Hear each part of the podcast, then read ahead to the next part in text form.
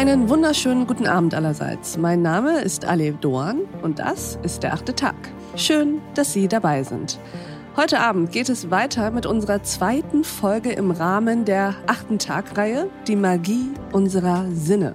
Sehen, hören, riechen, schmecken und tasten. Und wie bereits auch schon am vergangenen Montag begrüße ich meine beiden Gäste, die uns in die Welt der Sinne einführen. Herzlich willkommen im achten Tag Ranghild und Jan Schweizer.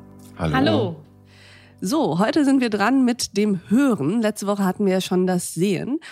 Und ich finde, das Hören ist gar nicht so unähnlich zum Sehen, weil es auf eine ähnliche Art, finde ich, sicherheitsrelevant ist. Also wenn ich nichts höre, ist es für mich auch eine Form von Blindheit, denn es kann irgendwie einen beängstigen, weil man dann in diesem Kontext, in den man ja eigentlich eingebettet ist, nicht mehr so richtig ja, mitkriegt, oder?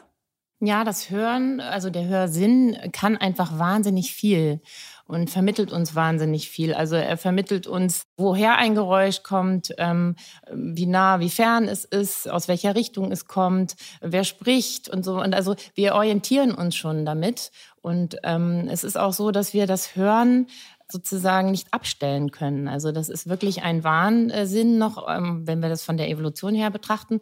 Und das ist ein ganz wichtiger Sinn. Und deshalb hilft er uns eben auch bei der Orientierung. Also früher mussten unsere Vorfahren erkennen, ob ein Feind äh, im Gebüsch geknackt hat. Und deshalb ist es eben so ein, ein Wahnsinn und ein, ja, ein sehr Sinn, auf den wir wirklich achten müssen, wenn wir unterwegs sind. Heute liegt der Feind übrigens ja dann öfter mal neben einem im Bett nachts und schnarcht.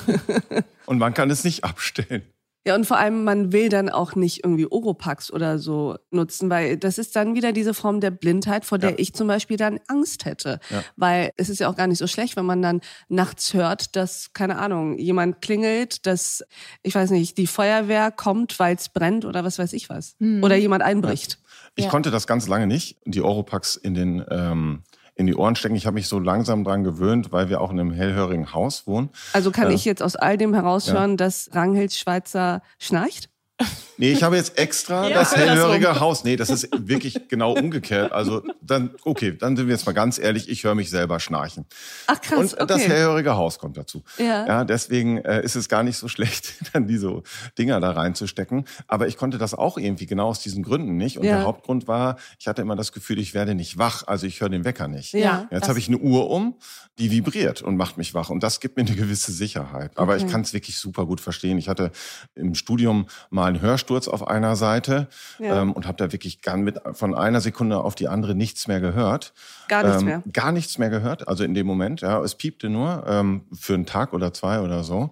Das ist beim Squash-Spielen passiert total unangenehm, aber eben auch deswegen, weil, weil man so abgeschnitten war auf der einen total. Seite. Da musste sich das andere auch erstmal dran gewöhnen, das andere Ohr. Also es war ganz eigenartig. Und ich finde, so viel hat sich ja seit der Evolution oder unseren Vorfahren ja doch nicht geändert, denn auch wenn wir im Stadtleben unterwegs sind, also gut, früher war es vielleicht der Säbelzahntiger, jetzt sind Fußgänger, Fahrradfahrer, irgendwelche Irre, kann es ja alles geben. Und wenn ich dann durch Berlin laufe und wie man es als moderner Mensch nun mal macht, Kopfhörer drin habe und Musik höre, ist das schon manchmal auch gar nicht so und vor allem, wenn es diese neuen Kopfhörer sind, die die Umgebungsgeräusche unterdrücken. Also auch nicht immer angenehm, finde ich. Ja, vor allen Dingen eben auch gefährlich, das stimmt schon. Aber also ich würde mich zum Beispiel nie trauen, mit Kopfhörern in Berlin Fahrrad zu fahren. Mhm. Ich mache das jetzt inzwischen, aber es gibt ja Gott sei Dank bei manchen Hörern auch diesen Transparenzmodus, der also die Geräusche ja. durchschloss. Sonst würde ich das auch nie und nimmer machen. Ja, in der Stadt ist es wirklich ja. ganz gefährlich, das stimmt schon, weil man eben den Hörsinn auch braucht, um äh, alles um sich herum wahrzunehmen. Nicht? Und was der Hörsinn auch kann, was wir vielleicht, was viele gar nicht wissen, ist, dass der sehr genau Emotionen wahrnehmen kann. Mhm. Also es gibt Studien, die zeigen, dass man das nicht mit dem Sehen alleine oder mit dem Sehen und Hören zusammen gut kann, sondern dass die Probanden, die nur gehört haben, am besten ähm, herausfinden konnten, welche Emotionen Ach was. der Gegenüber hatte. Ja, und das ist eben was, also daran merkt man, wie wichtig der Hörsinn doch auch ist. Also, auch wieder fürs Soziale. Ja, fürs Soziale, aber eben auch, um uns zu warnen und ja. Wir können ihn nicht abstellen. Das ist ja auch fies, mhm. dass man das nicht ja. abstellen kann. Ja. Stichwort vom eigenen Starchen aufgeweckt werden. Mhm. Aber wenn wir jetzt darüber sprechen, dass wir vom Hören die Emotionen des anderen sehr, sehr deutlich wahrnehmen, haben dann zum Beispiel Chinesinnen und Chinesen einen Vorteil, die ja durch ihre Sprache, durch Mandarin, wenn ich richtig informiert bin, ist es ja eine Sprache, in der ein, das gleiche Wort in unterschiedlichen Tonlagen andere Bedeutungen hat. Ja. Können Chinesen besser hören? Also äh, da geht es, sprechen Sie das absolute Gehör an wahrscheinlich. Und ähm, das ist halt so, dass man ähm, einen äh, Ton in der Höhe festlegen kann, ohne einen Vergleichston durch eine Stimmgabel oder irgendwas zu mhm. haben. Und ähm, es ist interessant ist, dass Wissenschaftler sagen, dass wir alle mit diesem absoluten Gehör geboren werden. Dass absolutes so Gehör ist, heißt das. Mh, mhm. absolutes Gehör, dass es nur so ist, dass wir das nicht trainieren. Und ähm, Chinesen, die mit Mandarin aufwachsen, deren Muttersprache das ist, die müssen schon von klein auf genau hinhören, weil ein und dasselbe Wort je nach Tonhöhe genau. eine ganz andere Bedeutung hat. Und die haben zum Beispiel eher als wir Europäer äh, ein absolutes Gehör, einfach weil sie es von klein auf immer trainieren. Wenn wir das auch tun würden, mhm. hätten wir das auch. Also hat das eigentlich auch Auswirkungen auf das, ich sag mal, Sozialverhalten, dass man von klein auf das Zuhören einen größeren Wert hat? Das klingt ein bisschen so, als ob man sich mit Chinesen besser unterhalten könnte auch. Oder dass ähm, sie zumindest besser zuhören. Also das Zuhören an sich, ja. da haben Sie vollkommen recht. Ich würde okay. das jetzt gar nicht unbedingt äh, einer Gruppe zuordnen, ja. aber das Zuhören an sich ist ganz, ganz wichtig.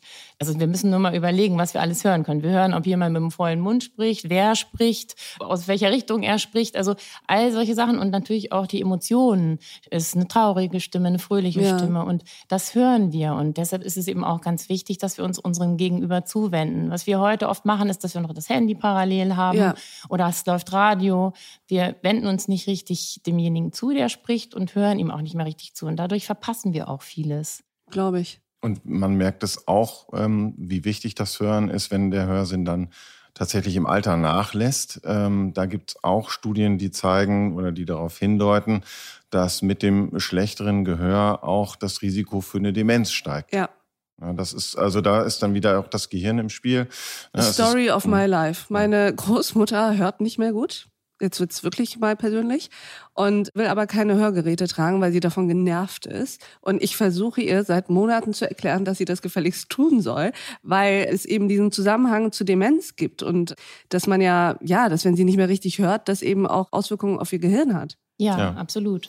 Also sie wird nicht nur ähm, die Demenz, ähm, das ist ja was Abstraktes für sie, ja. Das, das, das wird sie ja nicht in der nächsten Woche ereilen. Aber ich glaube, dieser Zugewinn an sozialer Interaktion, ja, auch an Reizen, die an man Reizen, verarbeiten ja, kann. Sie wird auf einmal, ja. die, sie wird auf einmal mit diesen Hörgeräten wieder Dinge wahrnehmen. Die wird jauchzen äh, vor, vor Freude, wenn, wenn sie ein Hörgerät hat. So als ob sie im äh, Vergleich jetzt mit dem Sehsinn einen Schwarz-Weiß-Film auf ja. einmal in Farbe sieht. So wird es natürlich für sie dann auch sein. Sie wird viel mehr noch akustische Dinge erleben. Vielleicht sollte ich mal ein Treffen zwischen Ihnen beiden und meiner Großmutter ja, gerne. vereinbaren. fies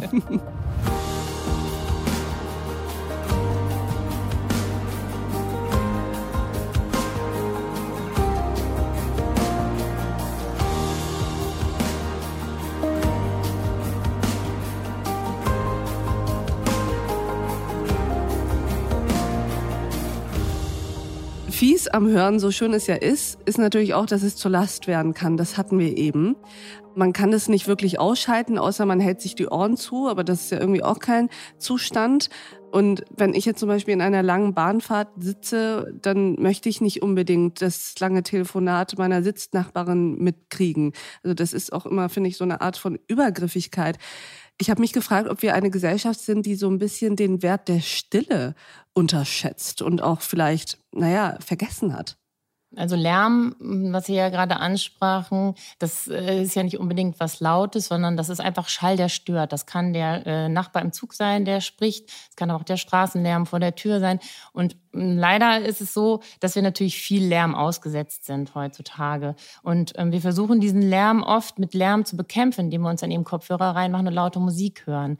Und das kann so weit gehen, dass wir Stille gar nicht mehr ertragen können. Und ähm, Stille ist ja eigentlich auch was sehr Schönes, was Entspannendes.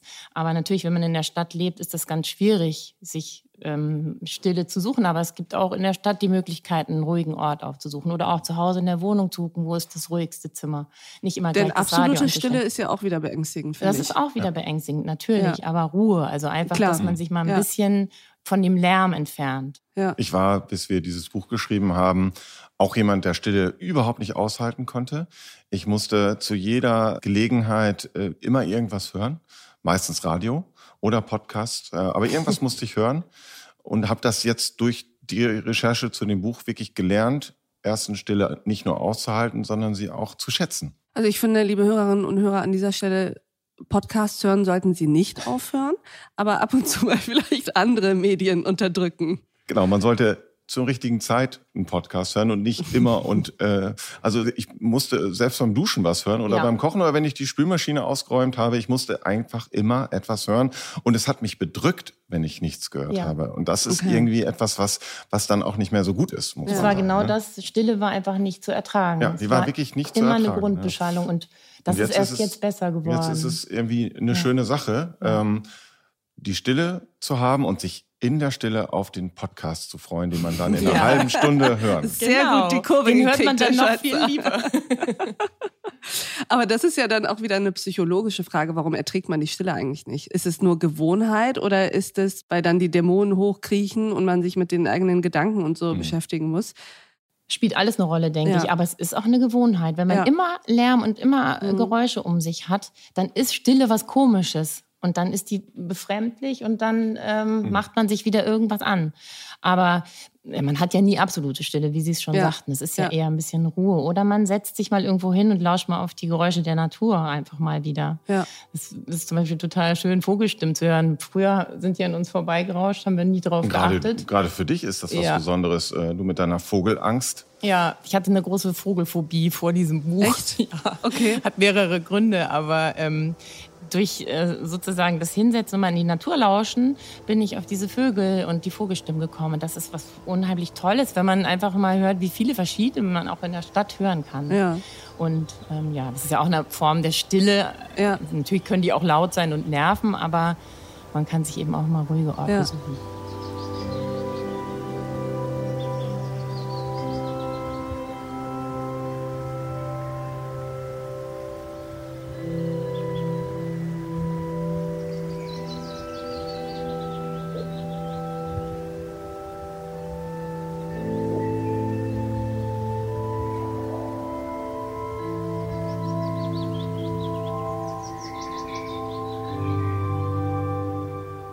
Wenn wir über das Hören sprechen, kommen wir nicht umhin, eine besondere menschliche Eigenart zu thematisieren, nämlich Musik, das Musizieren und insbesondere ja das gemeinsame Musizieren. Und ich habe in Ihrem Buch gelernt, dass gemeinsames Musizieren etwas ist, was den Menschen von allen, Klammer auf anderen, Klammer zu, Tieren unterscheidet. Das wusste ich gar nicht tatsächlich, weil da dachte ich, wir hatten es eben, Stichwort Vögel, dass sie doch auch gemeinsam musizieren. Ja, Vögel singen, das ist schon richtig, aber sie können sich nicht gemeinsam an einem Rhythmus beteiligen, also zusammen singen. Das ist schon was, also einen Rhythmus zu erkennen und Musik äh, sozusagen gemeinsam zu machen, das können nur wir Menschen. Also das ist schon was Besonderes, was uns von den Tieren unterscheidet. Warum eigentlich? Also das Allermeiste, was uns ausmacht, hat ja evolutionäre Gründe. Inwiefern hilft es unserem Überleben, dass wir gemeinsam musizieren? Ich glaube, das muss man ähm, so sehen, als wir noch keine Sprache hatten. Da hatten wir, ähm, also unsere, unsere Vorfahren noch keine Sprache hatten, hatten sie die Möglichkeit, über Klänge und über Tonhöhen miteinander zu kommunizieren. Ja. Und ähm, das wissen wir heute noch, die Babysprache, die wir alle so automatisch machen, Ja. ähm, das ist ja fast ein Singen sozusagen. Und das ist was, was Gemeinschaft führt, was Miteinander, Verbindungen und so weiter stärkt. Und das ist, glaube ich, was, was in der Evolution unsere Vorfahren gemacht haben. Und das hat sich dann einfach dadurch, dass es einen positiven Effekt hatte, äh, fortgesetzt. Und die Babysprache muss man, also ein Kind, ein Baby findet findet es schöner, wenn die Mutter mit zu ihm singt, als wenn sie zu ihm spricht. Das haben Studien gezeigt. Also dieses Musikalische ist schon in unseren Genen sozusagen verankert. Das ist was. Faszinierend. Ja. Auch wieder etwas, was wir ähm, mit der Recherche zu diesem Buch gelernt haben wir fanden es immer so ein bisschen albern, so diese Babysprache mit Kindern zu machen, wenn wir das bei anderen Eltern Ja, das ist vor allem für Außenstehende ja, immer schwer zu ertragen. Genau, das ist wirklich schwer zu ertragen. Aber die Babys finden es toll. Ja. Ist so, ja? Ja. ja. Und das ist auch ganz wichtig, zum Beispiel, dass man mit Kindern Musik macht und singt. Und man muss jetzt nicht selber gut singen können. Das ist ganz egal. Man will ja auch keinen Popstar aus dem äh, eigenen Kind machen. Sondern es ist einfach wichtig, dass man äh, miteinander ähm, musiziert, singt, ähm, die Kinder im Takt bewegt. Das ist, ähm, beruhigt sie einen selber auch, aber es ist auch ganz wichtig, um ähm, sprechen zu lernen. Also, dass mhm. Kinder musikalisch aufwachsen, ist ganz toll. Und ja, also Musik ist einfach wirklich eine ganz, ganz tolle Sache. Und wenn man sie jetzt nochmal für sich ganz persönlich nutzen will, ähm, dann kann man, wenn man Musik hört, auch ein bisschen was für sich tun, indem man ein bisschen mitmacht, ja. mittippt, mitklatscht oder mitschnipst oder sowas. Ja. Dadurch baut man wirklich ähm, Stress ab. Ja. Das ist nochmal was anderes, als sie nur zu hören. Ein bisschen mitzumachen, ist eine ganz tolle Sache zum Stressabbauen. Ja, glaube ich. Zumal ja auch Musik einen wahnsinnigen Einfluss auf unsere Emotionen hat. Also das sind ja zum Teil fast transzendente Momente, die wir erleben, wenn wir auf einem Konzert sind von Musikern oder einer Band oder eines Orchesters, das wir gerne haben. Absolut. Ja, und das Tolle ist es eben auch mit anderen zu teilen. Genau. Also wenn man auf einem Konzert ist und, und sieht, wie die Begeisterung sozusagen in der ganzen Gruppe, also alle friedlich miteinander diesem, diesem Konzert lauschen und sich bewegen. Und das ist ein tolles Gefühl einfach. Das ist ein riesiges Gemeinschaftsgefühl. Das hat man natürlich auch ja. im Stadion als Fußballfan, ja. wenn man miteinander singt und trommelt. Ja. Es ist halt Gemeinschaft. Und das ist ja das, was wir brauchen. Wir sind sozusagen Herdentiere, wir brauchen die anderen. Und Musik verbindet da. Aber wir hatten diesen Moment äh, im letzten Jahr nach Corona, also also in der Corona-Zeit waren ja Konzerte so gut wie gar nicht oder gar nicht möglich. Und ähm, da hatten wir ein Konzert in Manchester von einer äh, alten Band New Order, ähm, die wir seit unserer Jugend gut finden, die da so ein Revival-Konzert gegeben haben. Und das war nochmal Musik, einerseits Konzert, toll, fanden wir immer toll, aber dann das erste Mal seit Monaten oder seit einem Jahr wieder zu ja. hören. Wir standen da wirklich drei Stunden mit einer Gänsehaut. Ja, ich war letztes Wochenende auf einem Klassikkonzert da gab es auch einige, die haben geweint. Ja. ja also weil das verstehen. einem wahnsinnig, ja. wahnsinnig nahe geht.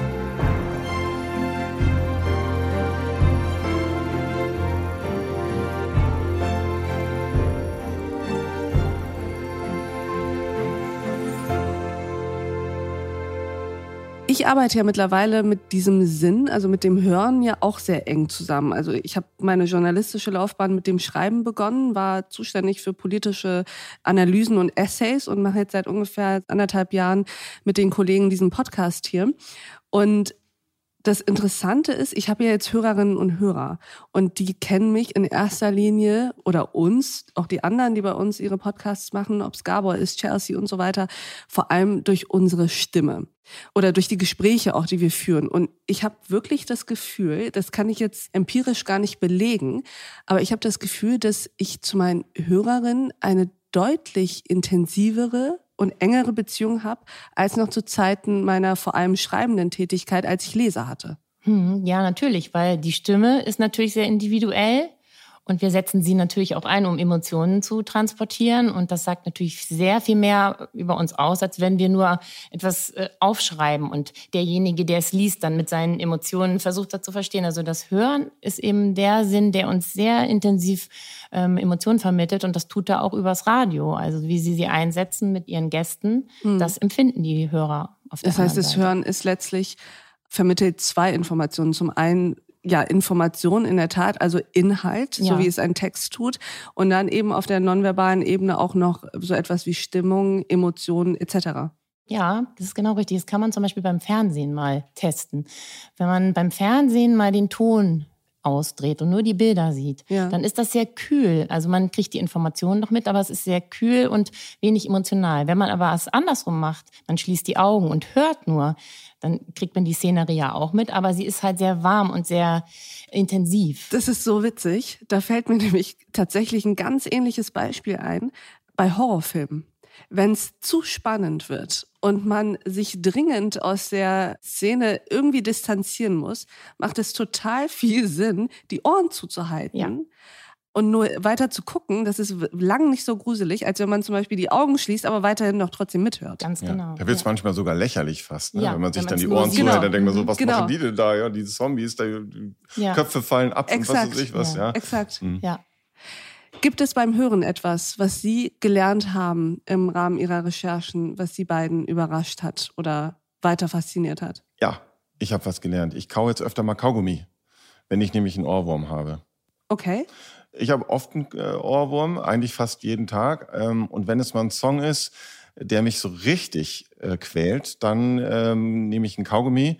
Da gibt es Studien, die das auch gezeigt haben, dass Kaugummi kauen gegen Ohrwurm hilft, weil so ganz einfach erklärt wahrscheinlich ähm, zwei gleiche Hirnregionen damit beschäftigt werden, mit dem Kauen und dem, dem Ohrwurm und das Kaugummi gewinnt und verdrängt den Ohrwurm. Und Sie können diese Studienergebnisse auch aus eigener Erfahrung bestätigen. Ja, doch. Also bei mir hilft es wirklich. Aber ich mache es, ich mache es öfter mal. Ähm, Ja. Es gibt auch Ohrwürmer, die finde ich gar nicht so schlecht. Ja, aber Ja. wenn dann zum Beispiel so jetzt mal alle den, äh, die Ohren zuhalten, weil sonst haben sie gleich einen Ohrwurm. Wenn zum Beispiel Lemon Tree Ja. kommt, ich weiß nicht, ein paar äh, Ältere werden das Lied noch kennen, ähm, und ich das äh, in der, im Radio höre, dann muss ich einen Kaugummi kauen. Das tut mir echt leid. Und das probieren jetzt unsere Hörerinnen und Hörer einfach alle aus, denn sie haben sich natürlich nicht die Ohren zugehalten, sondern haben von Lemon Tree gehört. Und ich bin mir sicher, dass 99,9 Prozent diesen Song kennen. Diesen ja eigentlich auch wirklich guten Song. Und ich bin gespannt, ob es Rückmeldungen gibt, ob das wirklich funktioniert mit den Kaugummis. Vielen Dank, liebe Schweizers, für diese wieder einmal sehr erkenntnisreiche Folge im Rahmen des achten Tags-Spezials Unsere Sinne. Das war heute das Hören. Und am nächsten Montag geht es wieder weiter. Vielen Dank, dass Sie im achten Tag waren. Gerne. Vielen Super Dank. gerne. Tschüss. Und ich danke auch Ihnen, liebe Hörerinnen und Hörer, fürs Mithören und Mitdenken und fürs Kaugummi kauen, wenn Sie möchten. Und ich würde mich freuen, wenn wir uns im nächsten achten Tag wieder begegnen. Bis dahin, auf sehr, sehr bald. Ihre Alef Doan.